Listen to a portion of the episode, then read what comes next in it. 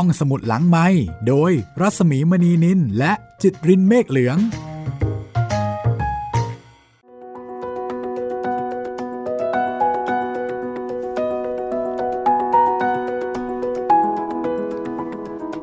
ได้เวลาของการเจอเจอกันอีกครั้งนะคะสำหรับห้องสมุดหลังใหม่ไทย PBS Podcast สวัสดีคุณจิตริน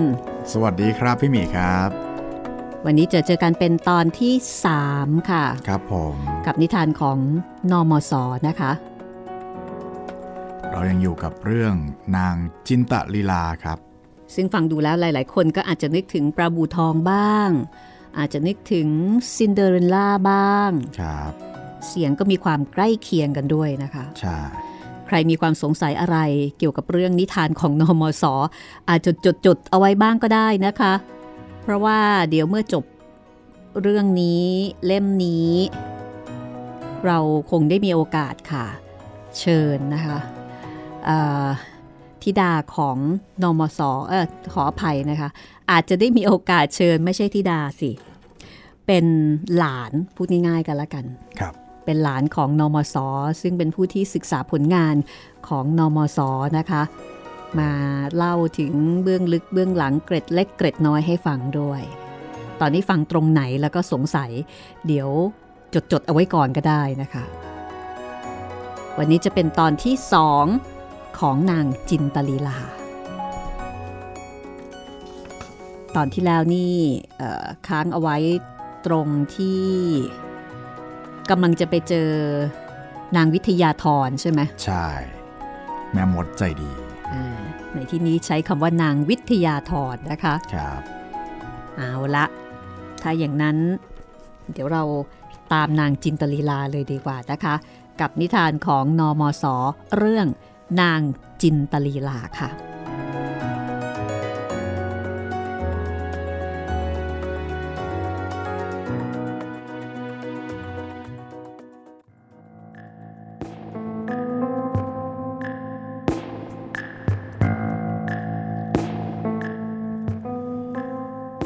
สักครู่หนึ่ง มีลมพัดเย็นมาถูกตัว เหมือนหนึ่งในฤดูหนาว มีผู้เปิดประตูให้ลมเย็นเข้ามาในห้อง ที่มีเตาไฟอบอุ่น นางจินตลีลาเงยหน้าขึ้นดู เพราะคิดว่าใครเปิดประตู แต่ประตูก็ปิดอยู่อย่างเก่า ในทันใดนั้น มีหมอกสีนินลอยเป็นกลุ่มอยู่ใกล้ตัวนาง หมอกนั้นสีแก่ขึ้น แล้วมีรัศมีส่องออกรอบ อีกประเดี๋ยวกลายเป็นนางทิพย์ปรากฏแก่ตานางมนุษย์ นางนั้นแต่งตัวด้วยเครื่องแก้ว ซึ่งวับวามไปทั้งตัว จะหาที่ด้านในกายนาง แม้นิ้วจัตุรัสเดียวก็หาไม่ได้ ในหัดนางทิพย์มีไม้เท้าประดับด้วยมณี ในเนตรมีความกรุณาซึ่งเป็นสิ่งประเสริฐยิ่งแก้ว นางจินตลีลานั่งดูเพลิน จนนางทิพย์ยิ้มแล้วกล่าวว่า เจ้าจงกลั้นความเศร้า และเล่าความทุกข์ให้แม่ฟังเถิด ตลีลา กลืนความสะอื้นยินยอมเป็นลูกนางทิพย์ในทันที และกล่าวว่า ลูกอยากจะไป แต่ว่า แต่พูดไม่ขาดคำก็กลับร้องไห้ไปอีก จนนางทิพย์ต้องกล่าวว่า เจ้าอยาก เพราะแม่ต้องการให้อยาก และที่แม่มานี้ ก็เพราะจะให้ความอยากของเจ้าสำเร็จ หมายใจของเจ้าอยากไปในงานหลวง แต่เจ้าไม่รู้ใจของเจ้าเอง แม่จึงต้องมาบอกให้ และจะให้เจ้าได้ไปตามประสงค์ แม่เป็นวิทยาธรและเจ้าเป็นลูกบุญธรรมของแม่ มารดาของเจ้าเป็นสหายของแม่ ในเมืองวิทยาธรหวานให้แม่มาจัดการ ให้เจ้าได้ความสุข มารดาของเจ้างามนัก และเจ้าก็งามไม่ผิดมารดา เจ้าจงหยุดร้องไห้เสียเถิด เราจะช่วยกันเตรียมการให้เจ้าได้ไปงานหลวง ครั้นนางจินตลีลากลั้นสะอื้น เช็ดน้ำตาแห้งแล้ว นางวิทยาธรก็ถามว่า ในสวนข้างเรือนนี้ มีฟักทองบ้างหรือไม่ นางจินตลีลาประหลาดใจที่ถามถึงฟักทอง เกี่ยวอะไรกับการที่จะได้ไปงานหลวง แต่เมื่อของประหลาดเกิดขึ้น จนถึงมีนางวิทยาธรเข้ามาอยู่ในห้องเช่นนั้นแล้ว ความประหลาดอื่นๆ ก็อาจเกิดได้ทั้งนั้น น่าจึงตอบว่า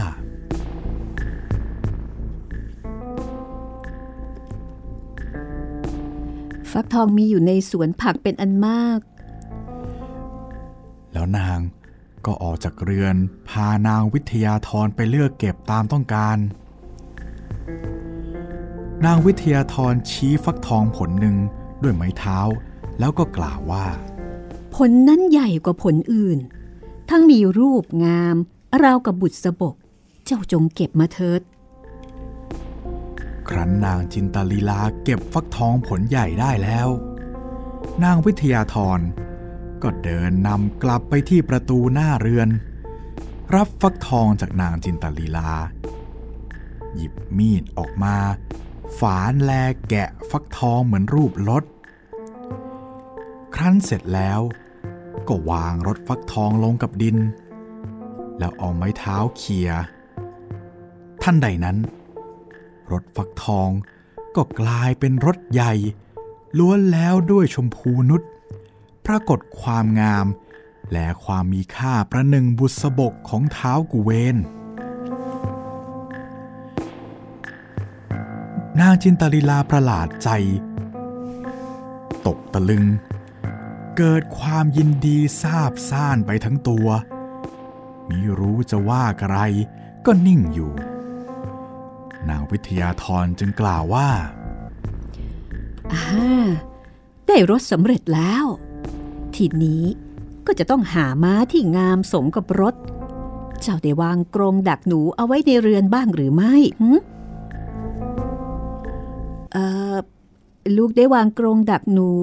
ไว้ในเรือนเมื่อตอนเย็นนี้เอง เคยจับได้หลาย ๆ ตัว บางวันจับหนูได้ทั้งสกุลเลย นางวิทยาธรกล่าวว่า ถ้าเช่นนั้น เจ้าจงไปยกกรงมาเถิด เราต้องการหนูผีอย่างน้อยหกตัว นางจินตลีลาได้ฟังดังนั้น ก็วิ่งเข้าไปในเรือน ยกกรงดักหนูออกมาให้นางวิทยาธร ในกรงนั้น มีหนูผีหกตัว คือพ่อตัวหนึ่ง แม่ตัวหนึ่งป้าซึ่งยังเป็นนางสาวตัวหนึ่ง กับลูกหนูซนสามตัว ซึ่งเป็นเหตุให้เข้าไปติดกรงด้วยกันทั้งครอบครัวหนู นางวิทยาธรกล่าวว่า เอาละพอแล้วพอแล้ว ได้หนูผีตามจำนวนที่ต้องการ แต่เราจัดการเร็วเกินไปสักหน่อย ในกรงนี้มีม้างามถึงหกตัว แม้ว่าจะดูยังไม่เหมือนม้า เจ้าก็จงเชื่อเถิดว่าม้า แต่เมื่อมีม้าแล้ว ก็จะต้องมีสารถี เจ้ามีอะไรที่จะเป็นสารถีได้บ้างล่ะ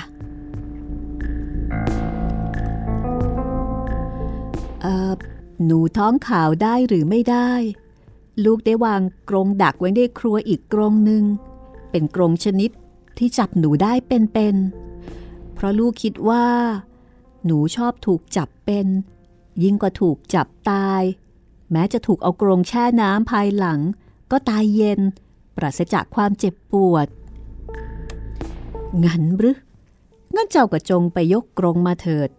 เพราะว่าเราจะต้องมีสารถีเสียก่อนจึงควรมีม้า นางจินตลีลา วิ่งไปยกกรงดักหนูมาจากในครัว ในกรงนั้น มีหนูท้องขาวสามตัว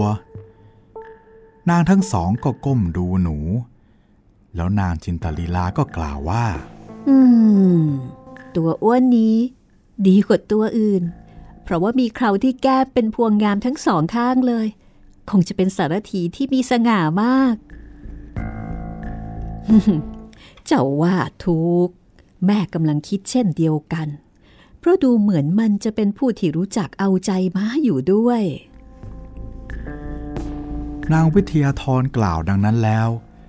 ก็บอกให้นางจินตลีลา ปล่อยหนูตัวใหญ่ออกมาจากกรง แล้วเอาปลายไม้เท้าเคียตัวหนู ท่านใดนั้นก็เกิดเป็นสารถีอ้วนมีเคราเป็นพวงที่แก้ม ยืนตัวตรง ยกมือขึ้นทำวันทยาหัดราวกับทหารที่หัดมาหลายปี เจ้าจงเปิดประตูกรง ปล่อยหนูผีออกมาทีละตัวทีละตัว ครั้นนางจินตลีลาทำตาม และหนูหลุดออกมาจากกรง นางวิทยาธรก็เอาไม้เท้าเขี่ย หนูผีก็กลายเป็นม้างามที่สุด ผูกเครื่องงามสมกับรถ สารถีก็จูงม้าไปเทียมรถทั้งหกตัว เป็นรถแลม้าวิจิตยิ่งพาหนะแห่งพระราชกุมารี หลังจากนั้น นางวิทยาธรก็กล่าวว่า ยังไม่พร้อม ยังขาดของสำคัญ คือเสวก เจ้าจงรีบไปที่มุมสวนข้างโน้น หาดูที่ข้างหม้อน้ำแตก คงจะพบรัง มีกิ้งก่าหกตัว และเจ้าจงจับกิ้งก่าเหล่านั้นมา นางจินตลีลาก็วิ่งไปทำตามสั่ง อีกประเดี๋ยวจับกิ้งก่ามาได้ นางวิทยาธรก็เอาไม้เท้าเขี่ยที่ตัวกิ้งก่า กิ้งก่าก็กลายเป็นเสวก แต่งเครื่องสีม่วงอ่อนกับทองงามเหมือนเสวกในพระราชวัง ต่างคนก็เตรียมคอยอยู่ตามที่ นางจินตาลีลา พิษดูรถม้าแลคน เห็นงามเหลือจะพรรณนาได้ ครั้นดูตัวเอง เห็นเสื้อผ้าขาดรุ่งริ่ง ก็น่าสลดแล้วก็กล่าวว่า ลูกจะแต่งตัวเช่นนี้ขี่รถงามไปในงานหลวงอย่างไรได้ คนทั้งหลายเห็นเข้า ก็คงจะพากันหัวเราะเย้ยหยันนางวิทยาธรหัวเราะ แล้วก็กล่าวว่า แม้ได้เห็นถึงเพียงนั้นแล้ว เจ้ายังไม่เชื่อสนิทอีกหรือ พูดพลาง นางก็เอาไม้เท้าเคาะไปบนนางจินตลีลา ท่านใดนั้น นางก็เปลี่ยนจากเด็กหญิงซึ่งแต่งกายด้วยเสื้อผ้าโสมม เป็นนางสวยสะอาด แต่งกายด้วยเครื่องทิพย์ ตั้งแต่ผมซึ่งกล้าวเป็นมวยงาม ประดับด้วยดอกไม้เพชร จนถึงเท้า ซึ่งสวมถุงแพรอย่างวิเศษ นางจินตลีลาพิษดูเครื่องแต่งตัวด้วยเนตร ซึ่งลืมกว้างด้วยความประหลาดใจ ครั้นเห็นยังขาดอยู่อย่างหนึ่ง จึงกล่าวว่า ลูกได้แต่งกายพร้อมแล้ว ด้วยเครื่องอันงามทุกประการ ตลอดถึงเท้า ซึ่งสวมถุงแพรอย่างเอก แต่เกิดนั้นอยู่ที่ไหนกันเล่า อืม นั่นแหละ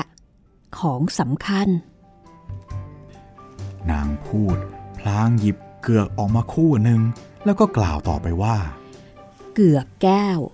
ทำด้วยแก้วก็จริงอยู่ แต่เป็นของใช้ได้ เกือกแก้วคู่นี้ คนในแสนคน จะใช้ได้สักคนหนึ่ง เว้นแต่จะใช้เป็นภาชนะสำหรับเขี่ยบุหรี่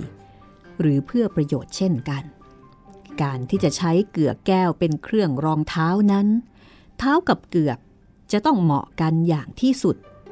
และแม่ไม่เชื่อว่า มีใครอื่นในโลกนี้ ที่จะใช้เกือกนี้ได้ นอกจากเจ้าเอง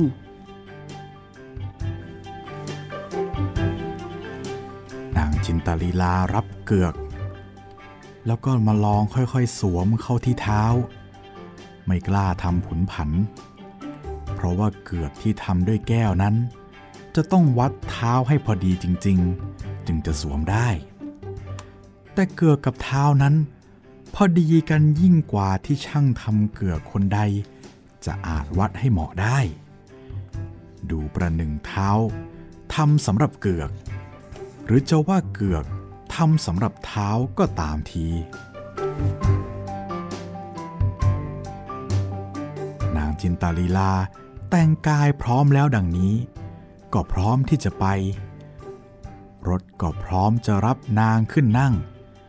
ม้าก็พร้อมที่จะออกวิ่ง สารถีก็ขึ้นนั่งที่ และพร้อมที่จะขับม้าสเวกก็พร้อมอยู่ตามตำแหน่ง นางวิทยาธรก็เลยกล่าวว่า มีข้อสำคัญข้อหนึ่ง ซึ่งเจ้าจะต้องจำให้แม่น อย่าลืมและอย่าเผลอเป็นอันขาด ของแปลก ๆ ที่เกิดแล้วในบัดนี้ จะเป็นไปได้เพียงเวลาเที่ยงคืนเท่านั้น เมื่อนาฬิกาตีเที่ยงคืน สิ้นเสียงแล้ว ของเหล่านี้จะกลับกลายไปหมด เจ้า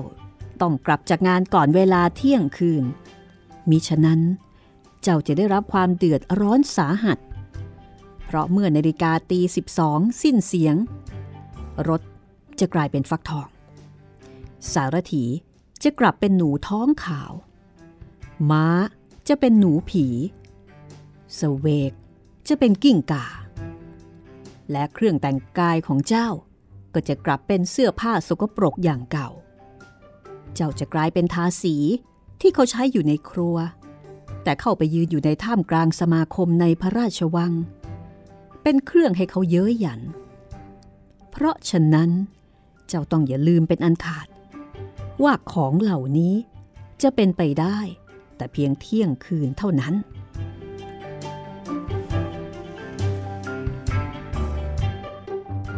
นางจินตาลีลากล่าวว่า แม่อย่าวิตกเลย ลูกจะไม่มีวันลืมเป็นอันขาด ครั้นนางขึ้นนั่งบนรถแล้ว สารถีก็ฟาดปลายแส้ม้าก็ออกวิ่งพารถไปสู่พระราชวัง นางวิทยาธรยืนดูรถจนพ้นไปแล้ว ก็อันตรธานหายไป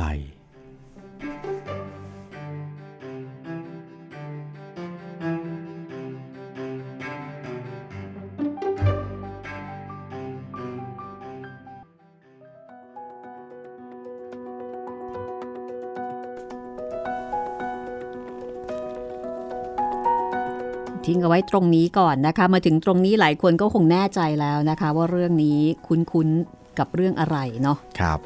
แต่ว่าเป็นเวอร์ชั่นแบบไทยไทยๆแต่ยังยังเป็นฟักทองอยู่นะครับๆยังไม่สามารถที่จะหาอย่างอื่นมาแทนได้ และอาจจะเป็นเพราะว่าฟักทองบ้านเราก็มี ใช่ เหมือนกันเลยนะคะ ไม่ต้องปรับเลยอันนี้อาจถ้าปรับอาจจะเหลือแค่ฟักเฉยเออฟัมักนไม่น่าเขีจะยวโอเคนะฟักเนี่ย น่าจะเป็นรถคันที่ดูยาวยาวๆทรงเปลี่ยนไปเลยๆเขียวๆหน่อย คุณกำลังติดตาม นิทานของนอมศค่ะ ไม่ทราบว่ามีคุณผู้ฟังท่านไหนเคยฟังมาก่อนบ้างไหมคะ เรื่องแบบนี้ มั่นใจนะคะว่าหลายคนอาจจะไม่เคยฟัง เพราะว่าหนังสือนิทานของนอมศหาอ่านยากมากนะคะ เล่มนี้ไม่มีพิมพ์ค่ะ ก็พิมพ์ครั้งล่าสุด ตั้งแต่สมัยสำนักพิมพ์คลังวิทยา นานมากแล้วนะคะ หลายสิบปีแล้วค่ะ แล้วก็ยิ่งปัจจุบันนี้ไม่มีเลยนะคะ เพราะฉะนั้นสามารถติดตามหาฟังได้ที่นี่เลยค่ะ ห้องสมุดหลังใหม่ไทย PBS Podcast แล้วก็เรื่องนี้ชื่อเรื่องว่านางจินตลีลานะคะ เดี๋ยวลองดูนะว่าตอนจบเนี่ยจะเหมือนกันหรือเปล่า นั่นน่ะสิครับ มาลุ้นกันถ้าถ้าเหมือนกันอาจจะไม่ใช่นมสหรือเปล่าครับพี่ ไม่แน่ใจนะคะ ว่าเป็นการแปลแล้วเอามาปรุงให้เปลี่ยนไป หรือว่าอาจจะเป็นการแปลแล้วก็เอามาปรุงให้คนไทยได้อ่านกันแบบคล่องๆเหมือนเป็นอาหารที่เอามาปรับรสนะคะ ครับ ให้กินได้ง่าย ๆ คุณลิ้นคุณปากคนไทย เพราะจะว่าไปในยุคนั้นสมัยนั้นเรื่องฝรั่งก็ไม่ค่อยมีนะคะครับ คุณผู้ฟังที่ติดตามรายการห้องสมุดหลังไม้ก็ใครที่ชอบฟังนิทานนะคะ หรือว่าชอบฟังเรื่องสั้น ชอบนิทานเวตาล ชอบลีลาของนอมศซึ่งต้องบอกว่าท่านมุกเยอะมากนะคะ ครับผม บอกต่อกันได้เลยค่ะ มาฟังที่นี่เลยค่ะ มีอีกหลายเรื่องนะคะ มีเป็นกุรุตกุรุตเลยครับ เดี๋ยวจะเล่าต่อๆกันไปเลยอ่าสำหรับตอนนี้ YouTube นะคะ เดี๋ยวคุณจิตรินอัปเดตชาว YouTube สักนิดหนึ่งนะคะ ว่าตอนนี้ YouTube เป็นยังไงบ้างแล้วสำหรับชาว YouTube นะครับ ก็ขอบคุณทุกๆ คอมเมนต์ที่คอมเมนต์เข้ามานะครับ ก็น่าจะไม่แน่ใจว่า YouTube ตอนนี้ เป็นเบ้งเฮกผู้ถูกกลืนทั้งเป็นหรือว่าเป็นนิทานเวตาล อันนี้ไม่แน่ใจนะครับ เพราะว่าเบ้งเฮกมีแค่ 8 ตอน แล้วก็ตอนที่เราอัดไปตอนนี้ก็น่าจะกำกำกึ่งกึ่งระหว่าง 2 เรื่องนี้ก็สวัสดีทุกคนนะครับ สวัสดีคุณแคทนะครับ เขียนมาบอกว่า สวัสดีค่ะ คุณหมีคุณจิตริน สวัสพอดีค่ะ พอฟังจบแล้วสงสารเห็นใจฮันนิบามากๆ ชี้ให้เห็นว่า ความริษยาทำให้บ้านเมืองพังพินาศ ตอนนี้กำลังฟังสยามคือบ้านของเราติดเป็นตังเมเลยค่ะอืมขอบค่ะคุณมากนะครับ คือถ้าเกิดว่าใครที่ชอบแนวสี่แผ่นดินนะคะ ชอบผลัดแผ่นดิน ชอบในแนวประวัติศาสตร์ ก็แนะนำแพ็คนี้เลย สยามคือบ้านของเราครับผมชีวิตอุทิศเพื่อสยามฟังต่อๆกันเลยนะคะ ถ้ายังไม่จุใจมีเก่ากันนั่นเองนะครับ เป็นฟ a ลคอนแห่งอยุธยา แล้วก็เจ้าพ่อเจ้าแม่เจ้าเมืองก็ยังได้นะครับ ค่ะ หรือว่าเอ่อจดหมายเหตุโกษาปานไปฝรั่งเศสอ่าอันนี้ใช่ก็เลยได้สองแนวเลยได้ทั้งสารคดีนะพี่กึ่งกึ่งสารคดี กึ่งกึ่งนวนิยายเสมือนจริง แล้วก็ กึ่งกึ่งประวัติศาสตร์ชีวประวัติคือหลากหลาย ได้หลายมิติหลายแนวเลยนะคะครับได้ความรู้ด้วย อันนี้ก็มีในทุกแพลตฟอร์มเนาะใช่ครับอ่ามีมีทุกแพลตฟอร์มหาฟังได้ง่าย ๆเลยนะครับ ของห้องสมุดหลังใหม่ มีคุณโอ้โหคุณประดิษฐ์น่าจะอ่านว่าคุณประดิษฐ์นะครับ เขียนชื่อผมเป็นใช้รอรึเลยครับอ๋อจริงๆไม่ค่ะใช่นะครับ ก็เขียนมาบอกว่าคุณจิตรินเสียงเพราะมาก ไม่ว่าจะภาคเป็นเสียงไหนขอบคุณมากนะครับ แล้วก็คุณ N A N G อันนี้เขียนเป็น N จุด A จุดอย่างเงี้ยครับอืมค่ะบอกว่าชอบเสียงคุณรัศมีมากค่ะ คุณโกวิทดีใจนะ ที่มีคน ทำแล้วก็นำมาลงไว้ขอบคุณครับ อันนี้เขียนมาในจดหมายจางวางรำครับอืมค่ะยินดีค่ะ บอกว่าเกือบ 30 ปีแล้วที่ได้อ่านหนังสือเล่มนี้โอ้โหอืมค่ะ แต่หนังสือเล่มนี้ยังมีพิมพ์อยู่นะคะ ครับผมยังพอหาอ่านได้ ถ้าเกิดว่าฟังแล้วติดใจ อยากจะไปหาอ่าน อยากจะซื้อมาเก็บไว้ยังพอหาได้ค่ะสำหรับเล่มนี้ครับ สุดท้ายแล้วครับคุณ อิตะลอยน่าจะอ่านอย่างนี้นะครับ เขียนมาในวิญญาณอารวาสสนุกมากครับพี่ทั้งสอง ชอบมากครับเป็นกำลังใจให้นะครับ ยินดีค่ะ ขอบคุณมากนะครับ แล้วก็ขอบคุณคุณผู้ฟังท่านอื่น ๆ ที่ผมไม่ได้อ่านด้วยนะครับ อาจจะเป็นแนวแนวๆทักทายสวัสดีอืมค่ะขอบคุณอะไรอย่างนี้ก็ขออนุญาตนะครับ แต่ว่าผมอ่านทุกข้อความแน่นอนนะครับ นอกจาก การติดต่อผ่านช่องทาง YouTube สำหรับชาว YouTube แล้วนะคะเอ่อคุณผู้ฟังที่ฟังผ่านแอปพลิเคชัน หรือว่าฟังผ่านเว็บไซต์ก็สามารถติดต่อผ่านทาง Inbox หรือว่า Messenger ของเพจได้ด้วยเช่นกันนะคะ ครับผมติดต่อกันได้ทางแฟนเพจ Facebook ไทย PBS Podcast แล้วก็แฟนเพจของพี่หมีรัศมีมณีนินเลยนะครับ เอาละไปต่อกันเลยค่ะลุ้นกันนะคะว่า เรื่องราวของนางจินตลีลาจะเหมือนกับเรื่องราวของนางคนนั้นที่หลาย ๆ คนได้เคยฟังเคยอ่านมาก่อนหรือไม่นะคะ ครับผม ไปกันเลยค่ะ นิทานของนอมศเรื่องนางจินตลีลา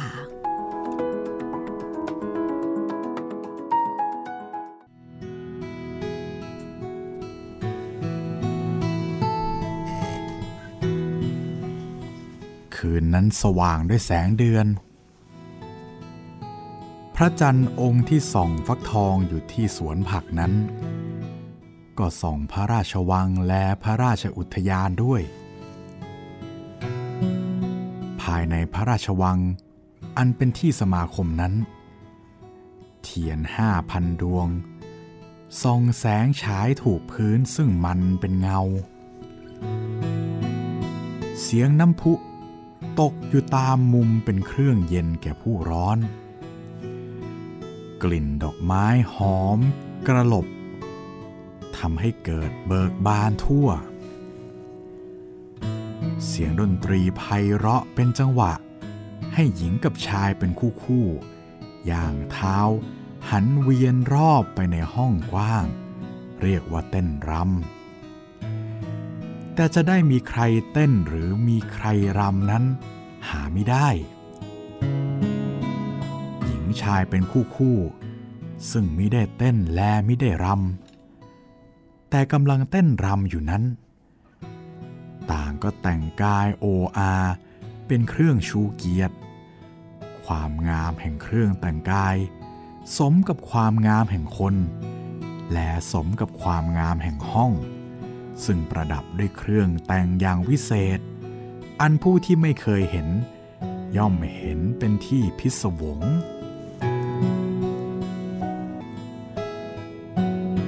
ส่วนในพระราชอุทยาน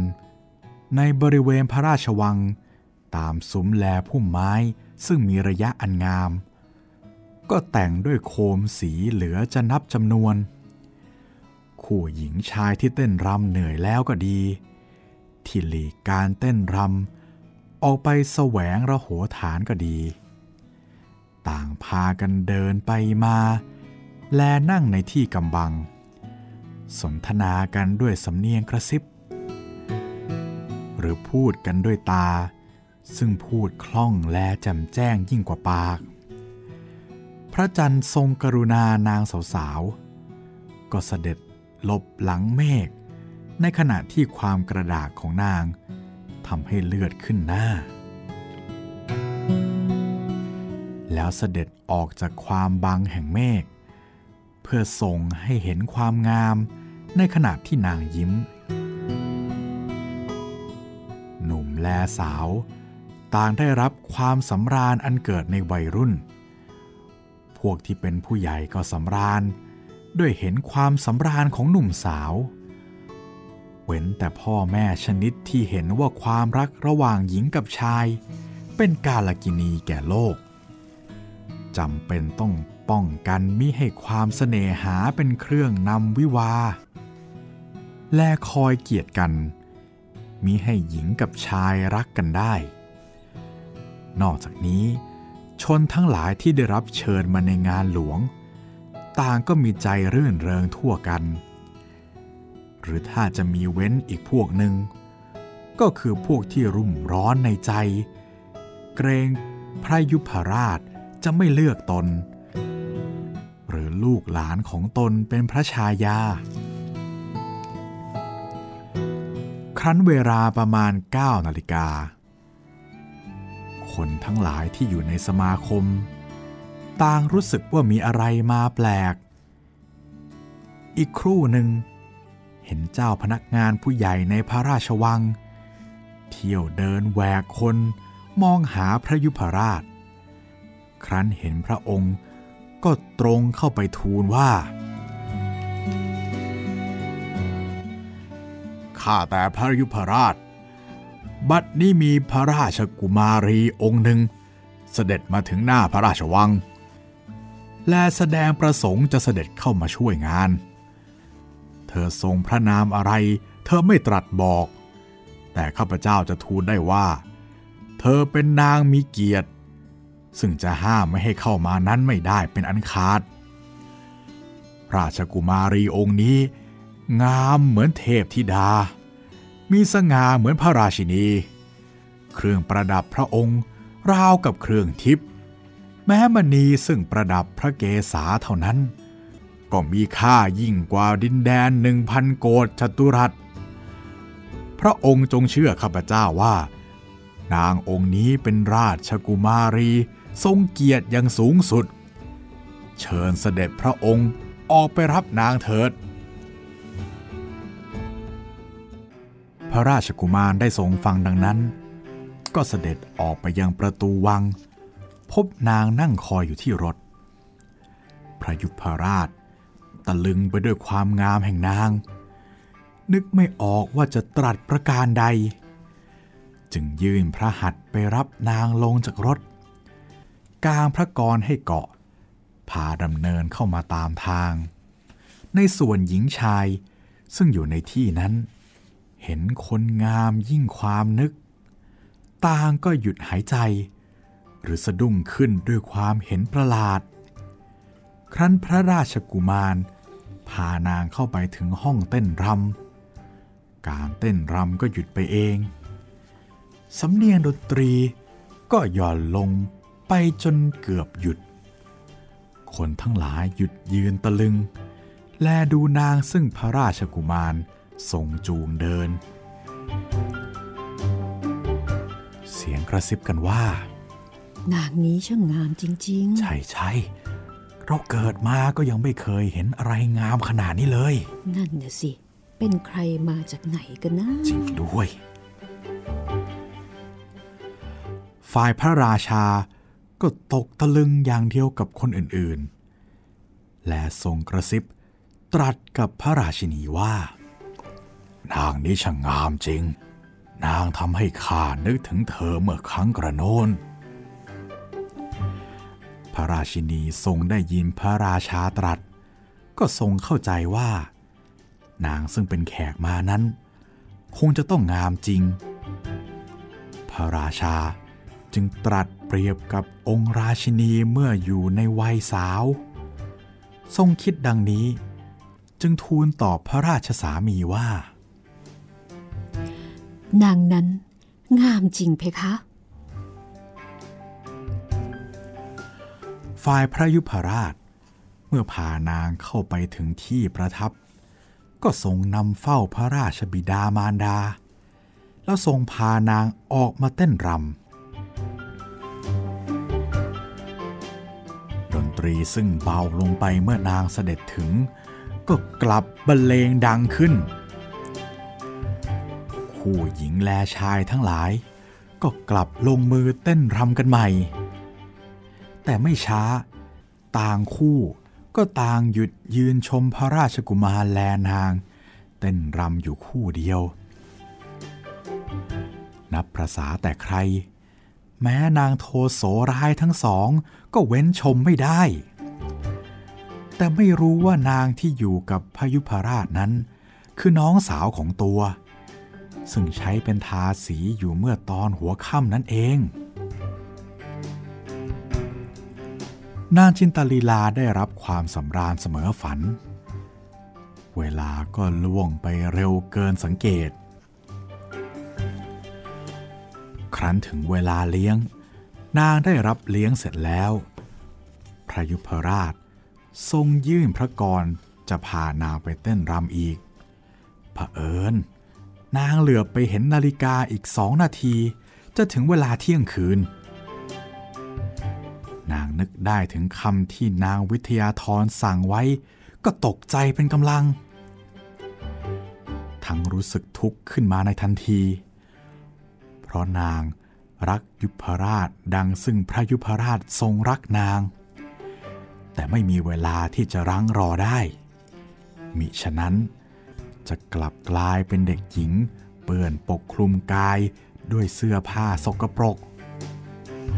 รถก็จะกลายเป็นฟักทอง สารถีแลม้าก็จะกลายเป็นหนูสเวกก็จะเป็นกิ้งกา คนทั้งหลายก็จะเย้ยหยันได้ นางนึกดังนี้ ก็หลีกจากยุพราช รีบเดินฝ่าหมู่คนไป ครั้นพ้นห้องเต้นรำก็ออกวิ่งราวกับเนื้อวิ่งหนีเสือ ครั้นถึงบันไดได้ยินเสียงนาฬิกาตี นางก็รีบโจรลงบันไดก้าวละสามขั้นเอิญเกลือแก้วหลุดไปข้างหนึ่ง จะหยุดเก็บก็ไม่กล้าหยุด รีบวิ่งต่อไปจนเห็นรถแลม้าเตรียมคอยอยู่ แต่ครั้นนางวิ่งไปถึง รถ ก็พอสิ้นเสียงนาฬิกาตีสิบสองรถก็กลายเป็นฟักทอง มีหนูผีหกตัว กับหนูท้องขาวตัวหนึ่ง ช่วยกันกินรถ กิ่งกาต่างก็ออกวิ่งหนีไป ส่วนเครื่องแต่งตัวนางนั้น ก็กลายเป็นเสื้อผ้าทาสีอย่างเก่า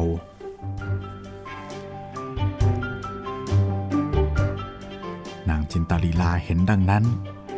ก็ตกใจรีบวิ่งกลับบ้าน ครั้นถึงก็ตรงเข้าไปในครัวอันเป็นที่สำนัก นั่งลงในที่อันเคย แล้วจึงรู้สึกว่า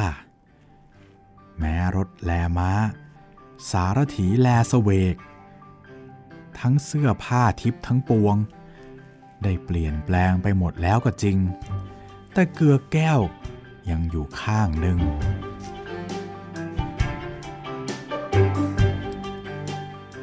นางจินตาลีลานั่งนึกถึงเกือแก้ว และการที่เป็นไปแล้วในคืนนั้น ไม่ทันรู้ว่า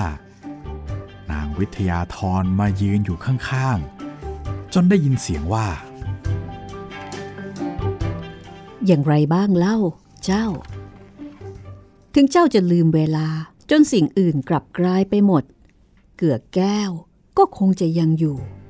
เพราะเป็นของจริง ซึ่งแม่ได้พามาด้วย แต่เหตุใดเกือกนั้นจึงเหลือข้างเดียว คือ ลูกกำลังวิ่งรีบกลับ เกือกก็เลยหลุดตก อยู่ที่บันไดวางข้างหนึ่ง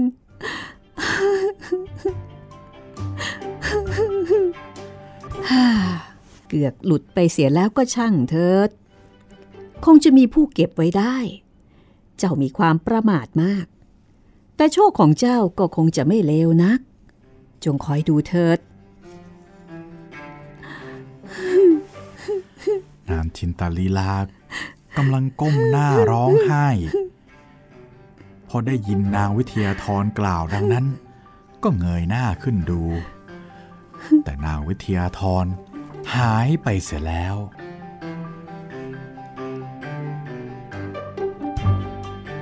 ในทันใดนั้น พี่สาวโทโสร้ายทั้งสองคนกลับมาถึง เป็นเวลารื่นรม เพราะปลื้มใจที่ได้ไปในงานหลวงมิได้กล่าวเกลี้ยวกราดต่อนางผู้เป็นน้อง กลับเล่าถึงความรื่นเริงในงาน กล่าวว่ามีพระราชกุมารีองค์หนึ่งไปในงานนั้น เป็นนางงามยิ่งมนุษย์ ทรงอัธยาศัยอ่อนโยนดีที่สุด จนถึงนางโทโสร้ายทั้งสอง ได้เฝ้าเพชรทูลถึงพระองค์ รู้สึกเหมือนกระจก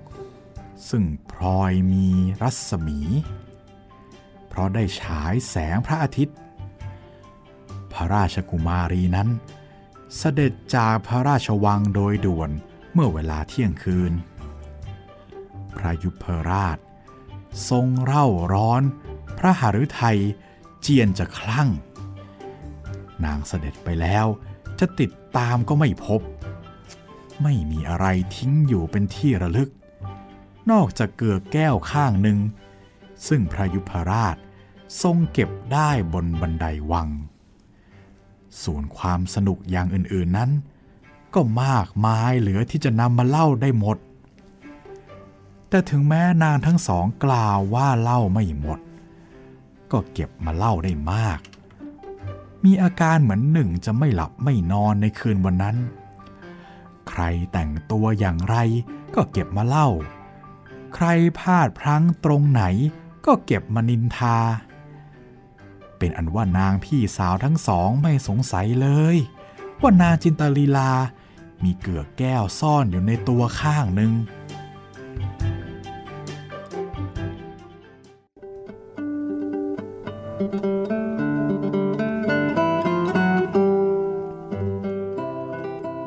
รุ่งขึ้นเช้า การในพระนครก็เป็นไปอย่างรวดเร็ว ในตอนเช้า มีประกาศพระราชองค์การว่า นางองค์หนึ่งทิ้งเกือกแก้วไว้ที่บันไดพระราชวัง พระราชามีพระราชประสงค์จะคืนเกือกให้แก่นางผู้เป็นเจ้าของ ถ้าใครเป็นเจ้าของ ให้เข้าไปรับที่ตำหนักพระยุพราช ระหว่างสิบกับสี่นาฬิกา ครั้นตอนกลางวัน มีข่าวบอกกล่าวกันว่า พระราชาโปรดให้เจ้าพนักงานนำเกือกแก้ว ไปเที่ยวลองสวมบาเจ้าหญิงทุกองค์ แล้วลองสวมเท้านางพระยา นางพระ นางหลวง นางขุน ทั้งสัญญบัตรและประทวน เกือกนั้นก็ไม่เหมาะกับเท้าใคร ครั้นตอนบ่าย มีคำบอกกล่าวกันไปทั่วว่า นางใดมีลักษณะที่ซอว่าเกิดในสกุลดี โปรดกล้าวให้เชิญนางนั้นไปที่พระราชวัง เพื่อให้ลองสวมเกือกแก้ว มีคนไปลองมาก แต่มีผลเหมือนหนึ่งเพียนเอาเต่าตะหนุลงบรรจุในฝาหอยจุ๊บแจง เสียเวลาเปล่าทั้งนั้น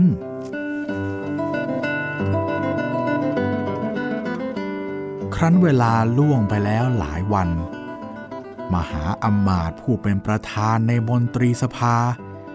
ได้รับรับสั่งให้เชิญเกือกแก้ว วางบนเบาะกำมะหยี่รองพาน ไปเที่ยวหาเท้าที่เหมาะกับเกือก การที่ต้องทำดังนี้ เพราะพระยุพราชมีอาการเร่าร้อนราวกับจะประชวนพระโรคมันสมอง ส่งขู่เคี่ยวเกี้ยวกราด ว่าจะประกอบกรรมที่เป็นอันตรายต่างๆ จนกว่าจะได้เท้าที่ยังหาไม่พบ พร้อมกับภาคอื่นๆ ในกายสตรีที่ติดอยู่กับเท้านั้นด้วย มหาอมาตย์เชิญเกือกแก้วเที่ยวไปตามเรือนในพระนคร จนถึงเรือนที่นางจินตลีลาอยู่ นางโทโสร้ายผู้พี่สาวทั้งสองคน ก็เชิญให้มหาอมาตย์หยุดเพื่อให้ตัว จะได้ลองสวมเกือกแก้วนั้นดู แต่ถ้าบุคคลเอาเต่าทะเล ลงบรรจุในหอยจุ๊บแจงไม่ได้ นางทั้งสอง ก็บรรจุเท้าลงในเกือกไม่ได้ นางจินตาลีลา นั่งหัวเราะในใจ พลางดูพี่สาว เพียรจะยัดเท้ายักษ์ ลงในเกือกเด็กมนุษย์ ครั้นเพียรไม่สำเร็จ และสิ้นพยายามทั้งสองนางแล้ว นางจินตาลีลาก็กล่าวว่า ขอให้ข้าพเจ้าได้ลองดูบ้าง พี่สาวทั้งสองนางได้ยินดังนั้น ก็หัวเราะเย้ยว่าถ้า สีรับใช้อยู่ในครัว หรือจะลองสวมเกลือแก้วกับเขาด้วยหึแต่มหาอมาตย์เห็นนางเป็นหญิงงาม ก็กล่าวยืนยันว่า ต้องให้ลองทุกคน จึงจะถูกต้องตามพระราชองค์การ นางจินตลีลาได้ยินดังนั้น ก็ยืนเท้าออกไป มหาอมาตย์ ก็หยิบเกือกแก้วลองสวมเข้า เกือกกับเท้าก็เหมาะกันราวกับน้ำเหมาะกับถ้วย คนทั้งหลายได้เห็นก็ประหลาดใจ และเมื่อนางจินตลีลา หยิบเกือกแก้วออกมาสวมเข้าไปอีกข้างหนึ่ง ก็ยิ่งทำให้ประหลาดหนักขึ้น ขณะนั้น นางวิทยาธร ก็มาปรากฏแก่ตาคนทั้งหลาย แล้วเอาไม้เท้าเคาะที่บ่านางจินตลีลา เครื่องแต่งกายอันเป็นของทิพย์ทั้งหลาย ก็มีมาเหมือนหนึ่งเมื่อไปในงานหลวง ฝ่ายนางพี่สาวทั้งสอง เห็นนางจินตลีลากลับกลายเป็นดังนั้น ก็รู้สึกว่านางคือกุมารี ที่ไปในงานหลวงนั่นเอง สองนางก็คุกเข่าลงอ้อนวอนขอโทษ นางจินตลีลา ก็จับมือให้ลุกขึ้น แล้วก็กล่าวว่า ไม่เป็นไรหรอกจ้าฉันจะรักพี่สาวเสมอไป ในทันใดนั้น นางวิทยาธรก็หายไปกับตา แต่ไม่ได้ละเลยนางจินตาลีลาให้อยู่ไปตามฐานานุรูป แม้พระยุพราชได้เสด็จมารับนางไปทำการอภิเษกวิวาหะแล้ว นางวิทยาธรยังได้เอื้อเฟื้อดูแลให้นางจินตลีลา มีความสุขต่อมาชั่วกาลนาน และทั้งเป็นความสุขแก่เด็กหญิงชายทั้งหลาย ที่ได้อ่านเรื่องของนาง ในเวลาที่อยู่ในวัย ซึ่งยินดีในเรื่องวิทยาธรนั้นด้วย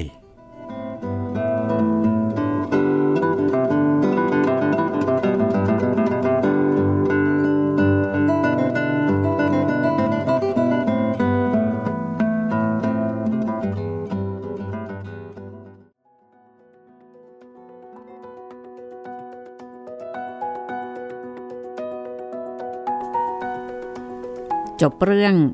นางจินตลีลาแต่เพียงเท่านี้นะคะ ก็ตามที่ทราบๆกันนะครับว่ามีต้นแบบมาจากเรื่องอะไร อันนี้ก็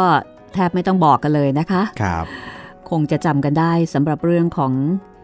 ซินเดอเรลล่านะคะครับก็ตามนั้นเลย พูดถึงว่าในสมัยนั้นนะคะ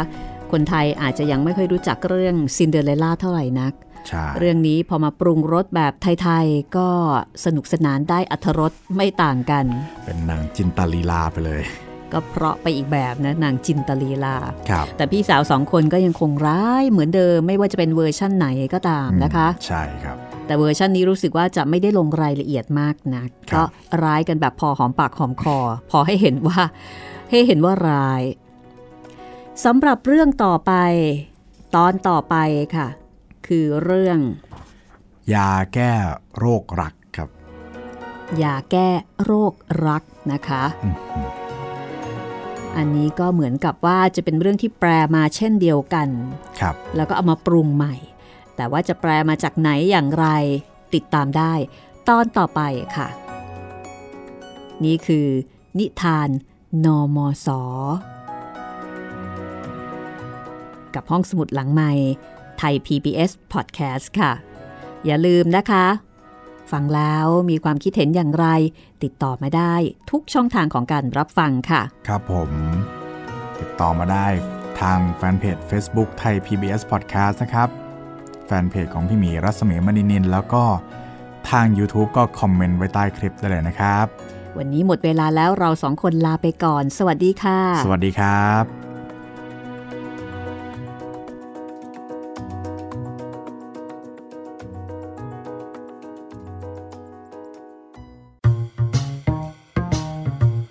ห้องสมุดหลังไม้โดยรัสมีมณีนินและจิตรินเมฆเหลือง